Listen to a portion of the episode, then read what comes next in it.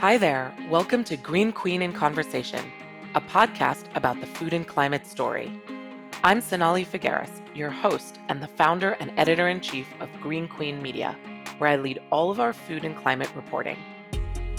I'm excited to kick off this new podcast series exploring cultivated meat, a future food technology on a mission to produce animal protein sustainably. For the show's first season, we're talking to the titans of the industry, the OGs, if you will, and asking the hard questions about one of the most exciting food and climate innovations of our time. Arguably, my next guest, Dr. Mark Post, Chief Scientific Officer and co founder of Mosa Meat, is the original pioneer. It was such a privilege to be able to speak to him, and even more so on the 10th year anniversary of when he and his team presented the first ever cultivated meat beef burger to the world.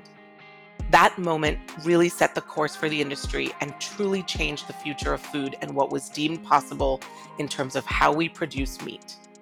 Dr. Post remains one of the key voices for the industry, and our conversation is full of insights, learnings, and inspiration. So have a listen and enjoy. Hi, Dr. Post, or is it okay if I call you Mark? Uh, yeah, it's fine. Hi. Welcome, and um, huge congratulations on this incredibly momentous day. Um, it is August 5th, so it's 10 years after you unveiled the first cultivated uh, meatball to the world. How does that feel? Uh, yeah, it's a it's a nice anniversary, and um, also uh, especially good because a lot has happened since then, and the the, the dream that we had at that time um, actually came true to a large extent. That's so special. I mean, let let's start right there. Are you where you thought you would be in terms of and and in terms of Mosa and yourself and and also kind of the industry has do you feel the industry has progressed the way you you anticipated? When you first started on this journey? Uh, yeah, yeah, pretty much. Uh, I mean, I hadn't anticipated that by now we would have 150 or 160 companies. Uh, that was something that I, I never imagined. Um, and, and, also not that, you know, our own company grew from uh, 12 people to 160 in two years' time. Uh, because, you know, as a scientist, you think about the scientific problems and not necessarily about all the other activities around it but right. uh, that that has also been very rewarding to see that. And um, yes, the the uh, development has gone also in in different directions. Um, so kind of uh, diverging uh, directions, which I hadn't anticipated either. So we are now seeing a range of uh, technologies and a range of product applications that um, I, I, didn't envision in the beginning. Can you share more about that? So, do you mean, for example, that you know you were working on beef, but now we're seeing things like pork and chicken and seafood, or do you mean also just different kinds of supply chain technologies? Yeah, both actually. Um, so, uh, in terms of the the products, uh, I mean the the, the species, uh, whether it's chicken or pork or fish, uh, I knew that, so I kind of expected that to happen, but that people would start already very early on trying to make a full thickness steak, like uh, Aleph uh, was trying to do. Um, or on the other extreme, use cells as an ingredient in a mostly plant based product. Um, those those extremes, well, the, the, the, steak I had expected, but not that soon. Uh, the cells as an ingredient in a plant based food, I had not expected. Interesting. And what about things like cell based milk or, you know, coffee, chocolate. Did you, do, what do you think about that? Because that's really going in another direction. That's really taking the technology and adapting it to all kinds of parts of our food uh, system. Uh, right, right. And for milk, it makes a lot of sense. Um, uh, there, there, are, there, there are two technologies, and one of the technologies based on precision fermentation to make milk proteins was already there when we, well, it was actually at the time when we presented the hamburger, um, started to become developed. Um, so that that also made a lot of sense to me because in the end, dairy and beef are the most damaging for the environment um, of all the animal proteins that we consume. Chocolate and uh, even wood um, and plant cells. Um, I had not. Yeah, I had. Yeah, for well, for I, I got a lot of questions in the beginning. You know, can you make fur? Um, uh, because so the, the the demand is there, the wish is there, but for uh, for chocolate and plant based um, things, it's it's really a question. You know, what's is this a um, is this a supply chain uh, uh, issue at some point? Are you going to uh, you know get um, you, you won't have enough uh, cocoa anymore or enough uh, uh, coffee so that you need to secure the supply um, or is there an environmental um, aspect and i think the latter not so much you cannot really be much more efficient than a plant Interesting. Interesting. It's certainly it must be yeah, it must feel so rewarding to just see all the directions that your work has inspired.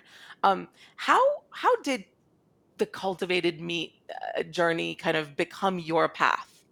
Oh, um, more or less by coincidence. Um, I, I, I, no, I was already doing uh, tissue engineering for um, medical purposes.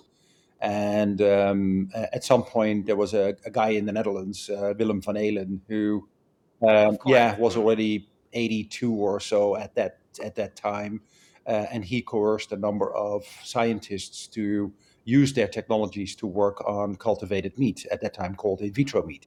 And I wasn't even part of the initial consortium, uh, but I stepped in uh, for a sick uh, colleague and uh, so that's how I kind of enrolled in it um, and became very enthusiastic and was actually the only one who carried it through after the initial grant had um, had finished. Oh wow, that's that's so interesting. So someone had a sick day and your life and and the world changed forever. kind of, Interesting. yeah. um, What what have been some of your proudest moments on this journey as you reflect on 10 years? I'm sure you must be in the middle of a lot of looking back and reassessing and reflecting.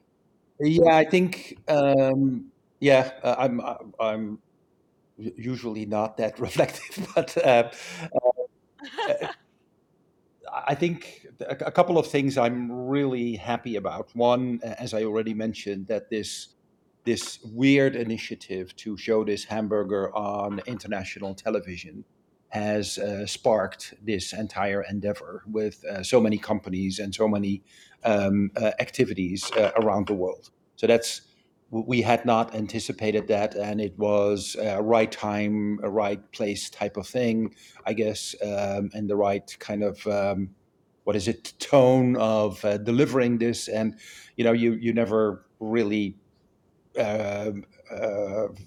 can anticipate how this will work out. Um, actually, the presentation of the hamburger in London was more born out of frustration than anything else. Um, and that um, uh, created this entire industry. So that's uh, remarkable, and it's also something I'm proud of because you know we we, we just did that, um, and, um, and and not somebody else. Um, and the other thing that I'm uh, really proud of is um, the the forming of a large group of uh, scientists and other workers in a company um, that uh, that has created a very nice atmosphere to work in. Uh, very innovative people, very driven and motivated people uh, that make things happen at a much faster rate than uh, I would have done when I would have stayed at the university. So being being able to do that, and of course, it's not my work alone. There are a lot of other people involved, but having been able to do that is something that I didn't think of before. That I had that in me, um, and that that worked out quite well, I think. Yeah, that's really interesting. Let's let's stay there for a minute because one of the things that's most interesting in cultivated meat history, if we can call it that now, is of course that you were the first, you and your team, to create the burger, but you didn't incorporate Mosa meat right Right. away. Um, I think the original first company was was formerly called Memphis Meats, now called Upside in the US. So how did you go from being a scientist-led project in a university to, you know, deciding to incorporate a company and uh, you know, did you know that Memphis Meat had incorporated and did that influence your decision? Um, yeah, no, it was completely independent of uh, Memphis or Upside. Um, uh, but of course, we knew that they had uh, incorporated. And in fact, there were two delays. We uh, originally, after we presented the hamburger, Um, as you know, this was funded by Sergey Brin, and um, uh, Sergey Brin at that time said, "Okay, you know, start a business and bring this to the market in the next two years."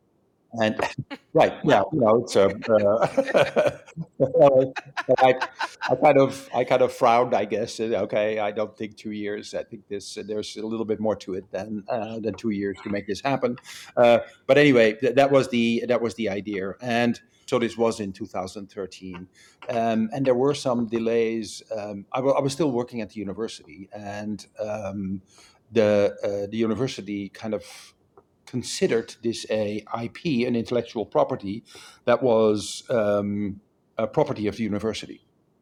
Um, so I had to deal with the university, uh, but actually also with uh, the funding uh, vehicle of Sergey Brin, and that that caused quite some delays. Um, so the, the, the three year delay was actually more a question of sort of external circumstances that and, I guess also my inexperience with starting a business that um, uh, caused that delay as a scientist do you do you enjoy running a business i mean how we have more and more companies in this age of technology especially in the last 20 30 years where technology and business have really joined together to be this engine of innovation we have more and more scientists and researchers heading companies leading companies.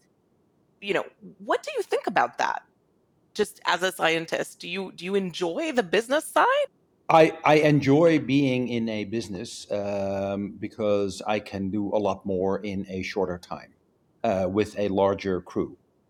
Um, so I, I, I find myself, uh, you know, as a kid in a candy store where uh, nowadays I can come up with a problem or a question, and a week later I get a answer.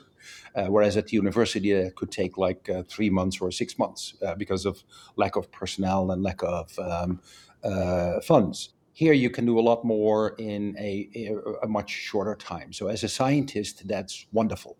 Um, and actually feel that I'm doing more science now than I did at the university, just because of the sheer volume and the speed of it. Parts of uh, running the business, uh, I got kind of drawn into it because a lot of investors approach me and a lot of other uh, entities approach me rather than other people in the business who might be more appropriate for that. Um, so I was kind of uh, uh, drawn into it and. Uh, there are parts of it that I really like. I like, you know, talking to people about this and convincing people that this is something that we should do. Um, so that, hence, talking to investors, for instance. Um, uh, there are also aspects that you know, I the, the, the whole organizational aspect and the structuring aspect is something that I rather leave to other people. Yes, and interestingly, you do have uh, there is someone else who's the CEO. Right, exactly. Mar- Maarten, right, right. And and how does that relationship work? Do you take care more of everything to do with product and science, and he takes care more of kind of organizational stuff and operations? Yeah, it, it really has become uh, much more fluid than that. Um, so we, uh, together with uh, Maarten, Peter, and myself, we really are a team that almost uh, organically uh, distribute the tasks. Um, and sometimes if uh, we feel that something needs to be done, but it, it it's originally the task of the CEO or of Peter, uh, but I feel you know this is this is I now have the time or I can do this. Then, and so we, we are not very strict about this. Um, uh, it's it's really a a um, sort of team where we can stand in for each other and can and, and of course we have um, uh, emphasis. So the, the scientific part, uh, Maarten and Peter are less involved in the in the intricacies of the, the biological science than I am. So uh, naturally, you draw to that, and uh, Maarten is much more um, uh, engaged with investors and with uh, external relations. So the, yeah, the, there is a division of tasks, but um, it, it's really a joint effort. That sounds really wonderful.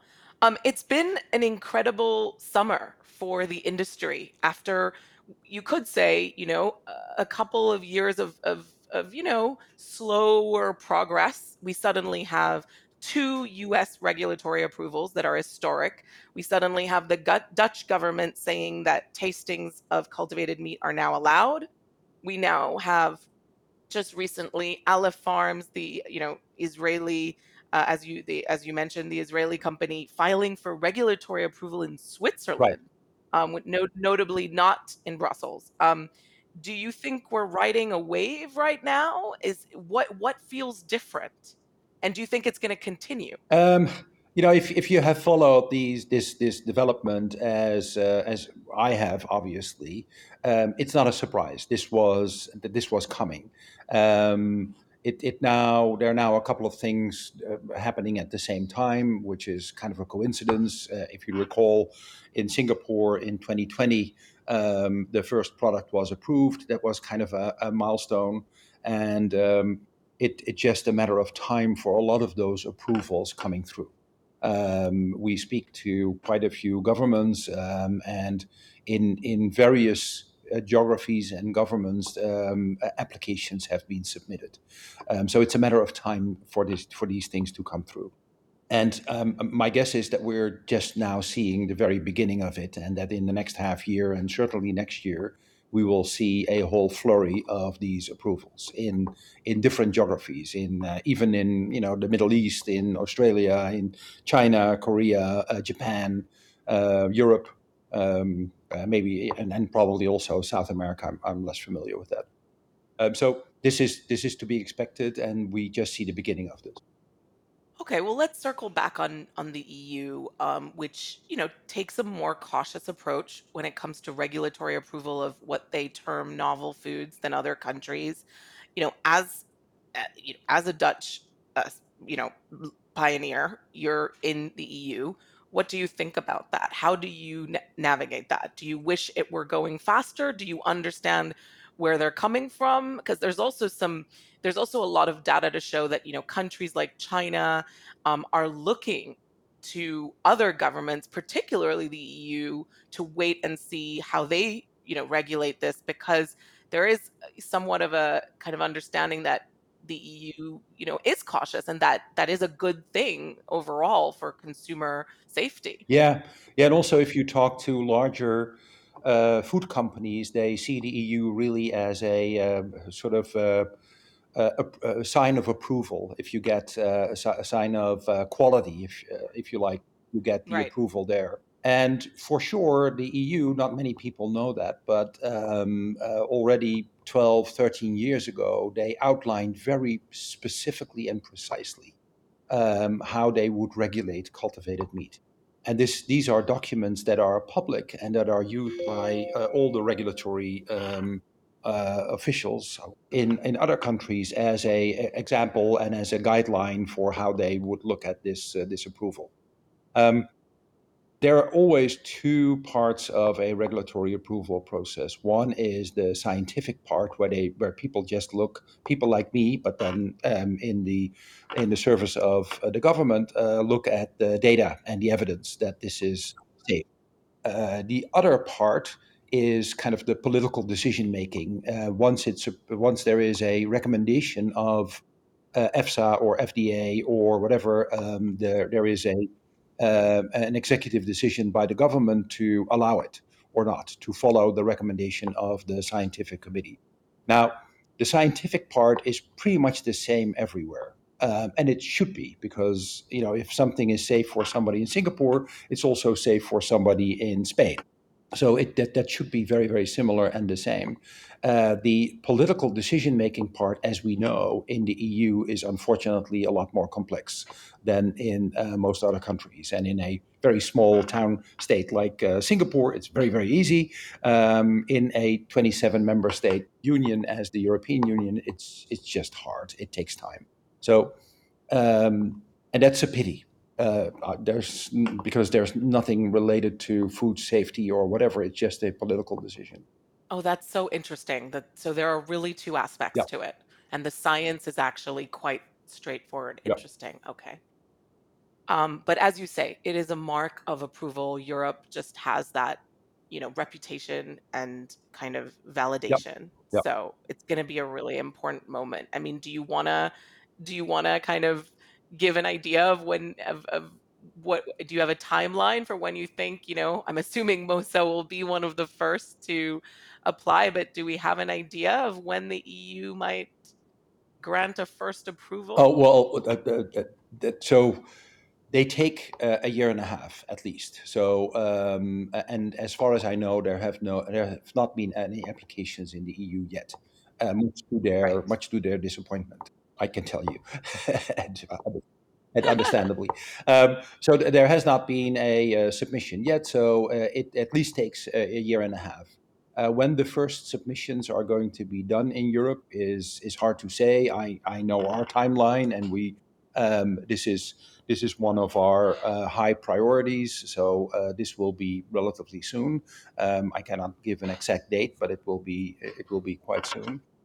Where other companies stand in this regard is is less certain. Um, a number of companies that have gotten approval now um, are um, either using genetic modification or they are keeping the option open of genetic modification, and that complicates things in Europe. So uh, those companies that are heavily relying on genetic modification for their uh, bioprocess, uh, they they will be very reluctant to um, uh, submit in Europe. I think. Um, well, it's it's it's interesting that you mentioned you see potential approvals in the Middle East. I wonder. I also wonder about Israel because it has an inordinate number of cultivated meat companies, and and of course w- there is an expectation that Singapore i- i- will have more Yeah, approvals potentially later this year. And and in fact, you have applied in yeah, Singapore too. You have. Yeah. Yeah. Yeah, for for very uh, uh, well, I think most people do this for uh, uh, reasons of getting to the market soon and get, getting an idea on consumer acceptance and uh, you know how to how to market and um, of course Singapore is not a very big market, but they um, they are very enthusiastic and very proactive in uh, stimulating this. So yes, companies obviously respond to that.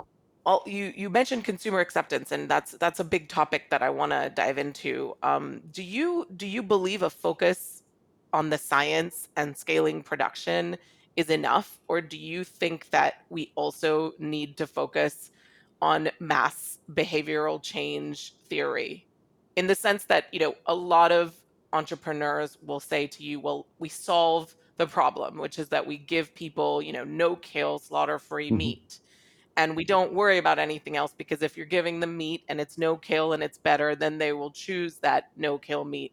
Um, there have been some doubts that have been brought up around that, um, and I was I, I was wondering how you look at that at that kind of issue. Yeah, I'm I'm very optimistic about that. Um, so I, I I have not that much doubt about this. You you you need to have a good story and a clear story, um, and the regulatory approval actually helps in that because I think the the, the most important question that people have is is this safe or not? Throughout the years, sorry, throughout the years, we have seen a lot of change in the human um, attitude towards uh, uh, cultivated meat and um, similar technologies based on you know the realization that there is environmental impact and that it will be a scarce um, uh, uh, consumer product um, and, and many other and animal welfare of course has already been for a long time kind of on the on the radar.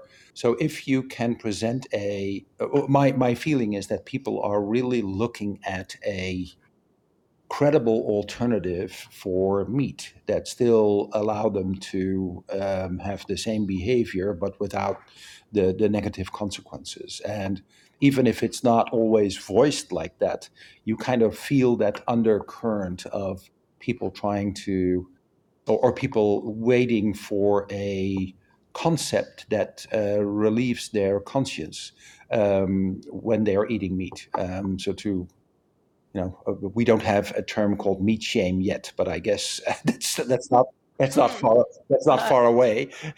and uh, like like the flight right, shame, exactly, like the Swedish word for the flight right, shame. exactly, Right, right. Oh yeah, we, you should coin that in Dutch. That would be great. right.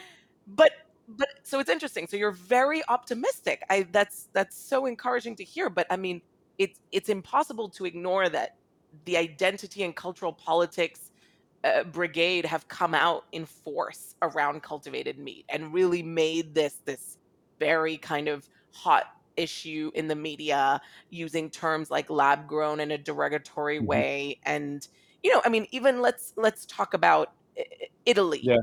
saying that they're going to ban uh, cultivated meat, or even a few, a couple of years ago, the former French Minister of Agriculture, Jean Denormandie, he said, you know, in en France, it's no, Right. you know. Um, of course, now there are many French cultivated meat companies, but you know, how do you you you you stay very optimistic, and and and of course we should, but how, what do you make of that, of this kind of messy controversy? That that floats around the industry you know and every time there's an announcement there's you know the netizen brigade that kind of makes there, there's kind of this undercurrent for me of you're taking away people's identity by not letting them eat you know an animal's red-blooded meat you know Right. Uh, I, I see these people as um, I don't know how to pronounce this as uh, Don Quixotes. They are they're they're they're they're fighting they're fighting windmills and and basically a a, a battle that cannot be won. Um, this this and the the whole uh, transition towards um, you know a, a different diet, uh, but also other kind of environmental environmental issues, is I think unstoppable and should be unstoppable because otherwise we're ruining this planet. And so um, you know you see the same thing with uh, kind of electric cars.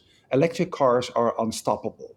Um, in spite of uh, a lot of people who are petrol heads, right um, and it, it's it's for a good reason. So I, see this in, in kind of that same vein. Um, and for sure, you know, there are a lot of people who want to stick with their old uh, kind of habits and their old cons- consumption patterns. Uh, and uh, sometimes governments kind of steer, uh, uh, kind of support that, um, uh, sticking to the to the old stuff. Um, but eventually, that's untenable. I mean, it's it's an inevitable reality that we uh, cannot continue with meat production and meat consumption the way we have been doing, uh, considering that it's going to increase in the next uh, 15 to 20 years. well spe- in speaking of 15 to 20 years is what what kind of timeline do you do you, do you do you have in your head in terms of getting cultivated meat to being a mass product you know on shelves in supermarkets Yeah, so at a at a affordable Right. Well, that's that's the that's the, there are two main conditions, right, for a supermarket. One is that the, the quality is good, and the other that the price is, you know, maybe a little bit higher than regular meat, but not much. So we we see that happening in the next four or five years. That that price will come down to the the price of regular meat.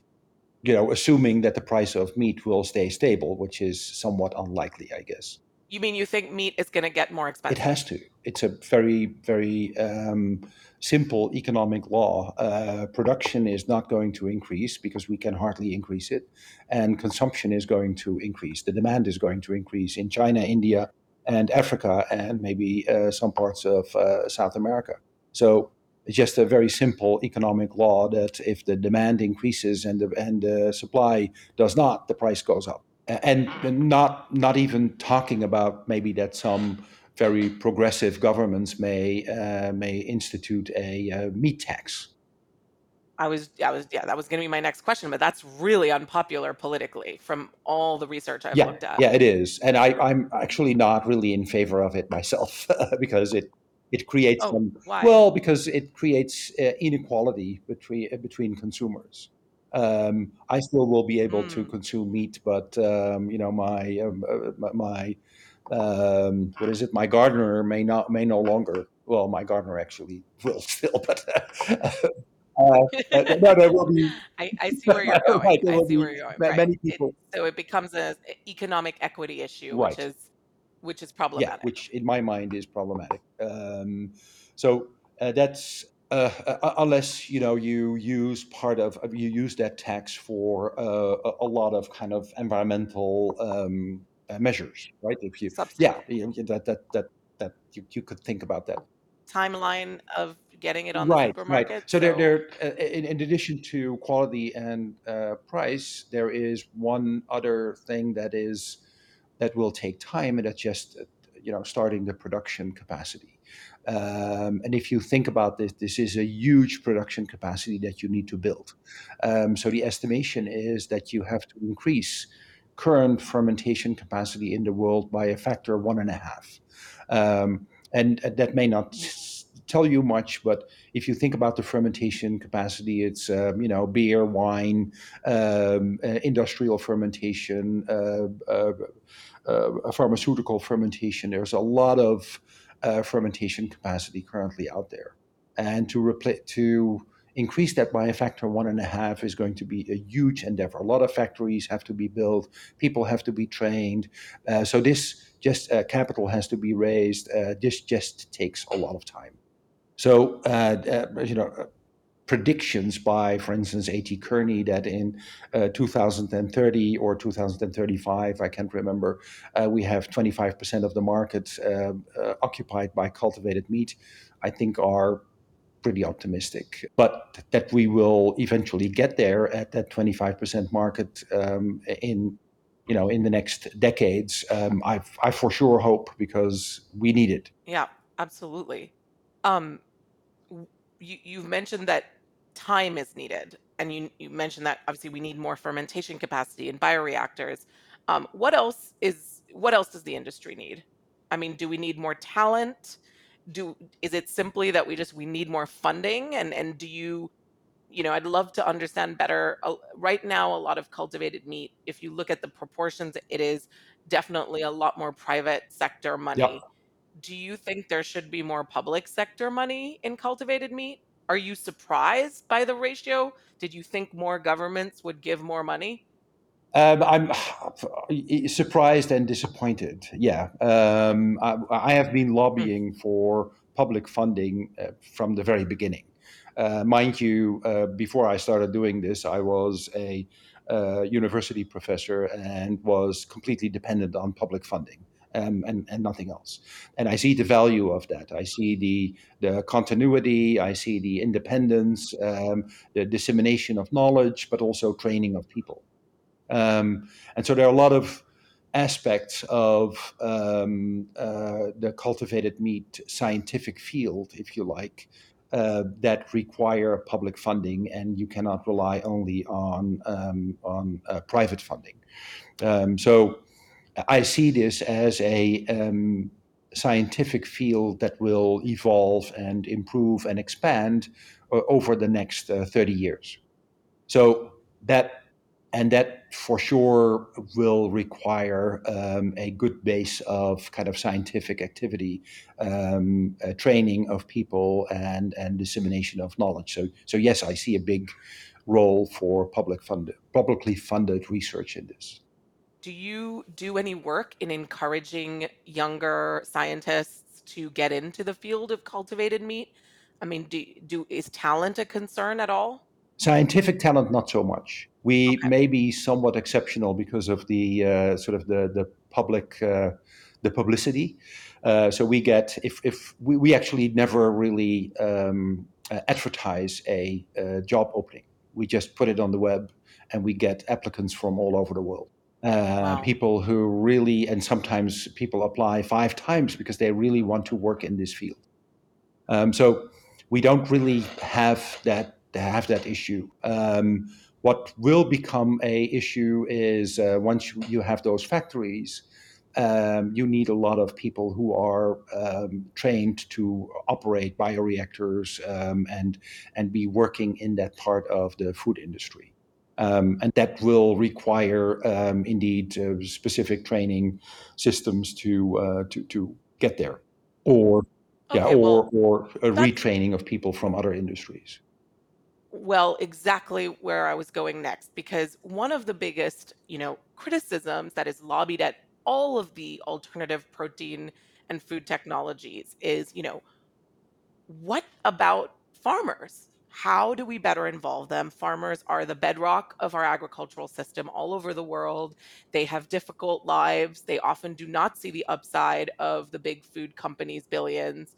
Um, what does the future look like for them? And I mean, you you mentioned that we're going to need all this new um, training, retrained population to help operate these bioreactors. Is that something that we could retrain farmers to do? Uh, do you think about farmers in the future and how we, you know, redirect their their skills? Well, believe it or not, we think about farmers a lot, um, and uh, yeah, no, it's true, um, and uh, have been doing this for uh, pretty much right after the the presentation of the hamburger because obviously you get the questions. Um, I also, uh, you know, I, I live in a in a more or less a farming community. Uh, my neighbor is a farmer, um, so uh, we think about this a lot. And if you well, first of all, um, you know, farmers are entrepreneurs, so they they go where they can make money um, off the land,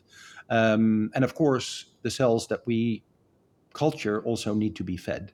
Um, so it it will a, lot of farmers, if they are now cattle farmers or dairy farmers, will eventually change their way of farming, uh, still uh, extracting value from their land, and uh, they require time to make that transition that time is there. It's not going to happen overnight. Um, it's going to take a couple of decades, so they can transition to that. Uh, my my neighbor is actually a good example because he used to be a pig farmer, um, and um, he switched to potatoes. Why? Because he could make more money with potatoes than with pig farming. Um, and that's the essence of a farmer. It's an entrepreneur who extracts value from the land. Um, and they they can still do that. Uh, part of it, um, we hopefully we will eventually over decades require less farmland uh, because we take uh, a lot of the inefficiencies out of the food system that we typically called animals. And then we require less uh, less farmland and less uh, farming. And this is a, a, good thing i guess. If you look at um, you know the the, the um, number of farms, for instance, in the Netherlands where I'm uh, living, uh, that number is steadily going down. Uh, less and less people are interested in taking up the farming business. Um, uh, apparently, it's just not appealing enough for young people. Okay. Yeah. I mean, that tends to be happening a lot in the developed economies, but less so in regions like Asia and South America and Africa. Right, but that may be a matter of time, right? Um, and uh, the, the other thing that you see is that uh, the farming becomes more and more industrialized. Um, the farmer now in the Netherlands is more like an organizer than actually somebody who uh, puts a spade in the ground. Interesting. Um, as you look ahead, what are your major goals for MOSA for the next five years? What what do you want the company to achieve in the kind of near shorter term? You know, we've talked a lot about bigger timelines for cultivated meat, but for MOSA specifically, what's on the yeah? Ticket? Well, uh, obvious, like like for any other company, um, uh, scale up production, get regulatory approval, but but most foremost is to um, have a high quality product on the market that is a lot better than any of the current alternatives for meat, so that it can fill that void um, of, of meat alternatives. Um, we see, and this is somewhat of a concern, that um, uh, plant based meat alternatives are kind of uh, plateauing. Um, mm-hmm. And um, it, it's it's good to you know to analyze what is happening here, but uh, I cannot. I, I, I think that part of it is that people just want to have meat, um, and that the meat alternative has to be meat and and nothing else. So, the the foremost goal of the company is to create a high quality alternative that is sufficiently credible for consumers to change their behavior away from uh, traditional meat. And what's the format that it's taking? Your first product? Are you doing a ground beef? Yeah, yeah, yeah. yeah. Yeah, for sure. Right? Yeah, yeah. So it's beef and it's ground because we, you know, I, as a tissue engineer, I love to work on a, full thickness steak. as a um, as a, uh, a, practical person, I see that this is has more challenges and will take longer to uh, realize. Do you ever consider that some of your production will be elsewhere in the world than the Netherlands, or are you right now focused specifically on most of your scaling up to happen in the Netherlands? From the very beginning, we wanted to roll this out to the rest of the world as soon as possible. So it's not only um, you know if if we uh, or one, when we have the sort of the full production capacity available, uh, we will license this out to as many third parties in the world as we can. Um, uh, based on the philosophy that we want to make impact and not um, uh, not you know necessarily grow the largest uh, meat factory in the world. Okay, so there's sort of like a franchise production model yeah. here. Yeah. Interesting. Okay. Um, my last question is really more of a, a, a it's a bigger question. It's you know what what does success look like to you? It's it's exactly that. Um, having high quality hamburgers rolling off the conveyor belt at a reasonable price that people want. I see it in my mind. I can't right. wait. Look out. Uh, but by the way, we're do, we're doing the same. Uh, we haven't talked about that, but we're doing the same for leather, uh, which is uh, equally um, interesting and important, um, and much less people are working on that.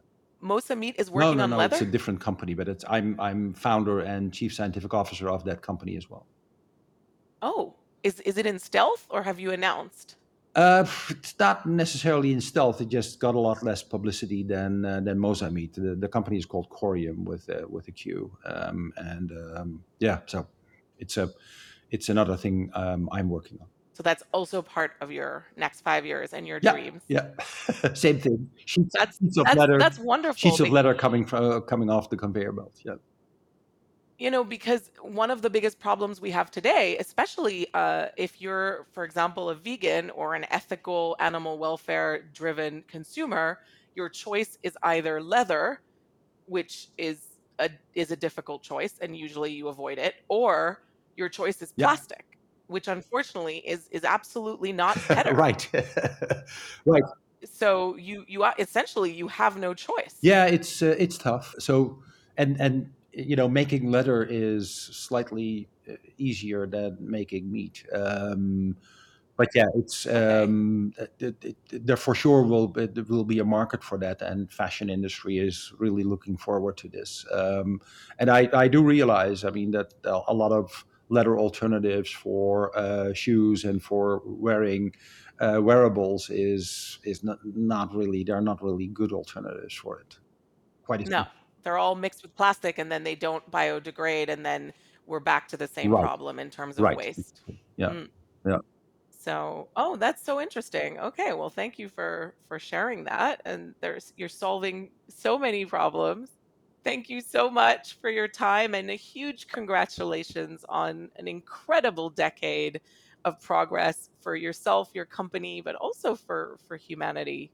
What what a journey! Uh, yeah, yeah, it's it's quite fun. Yes, and rewarding. Thank you. Thank you. Green Queen in Conversation is a co-production from Green Queen Media and Cheeky Monkey Productions. This episode was produced by Joanna Bowers and hosted by me, Sonalie Figueiras.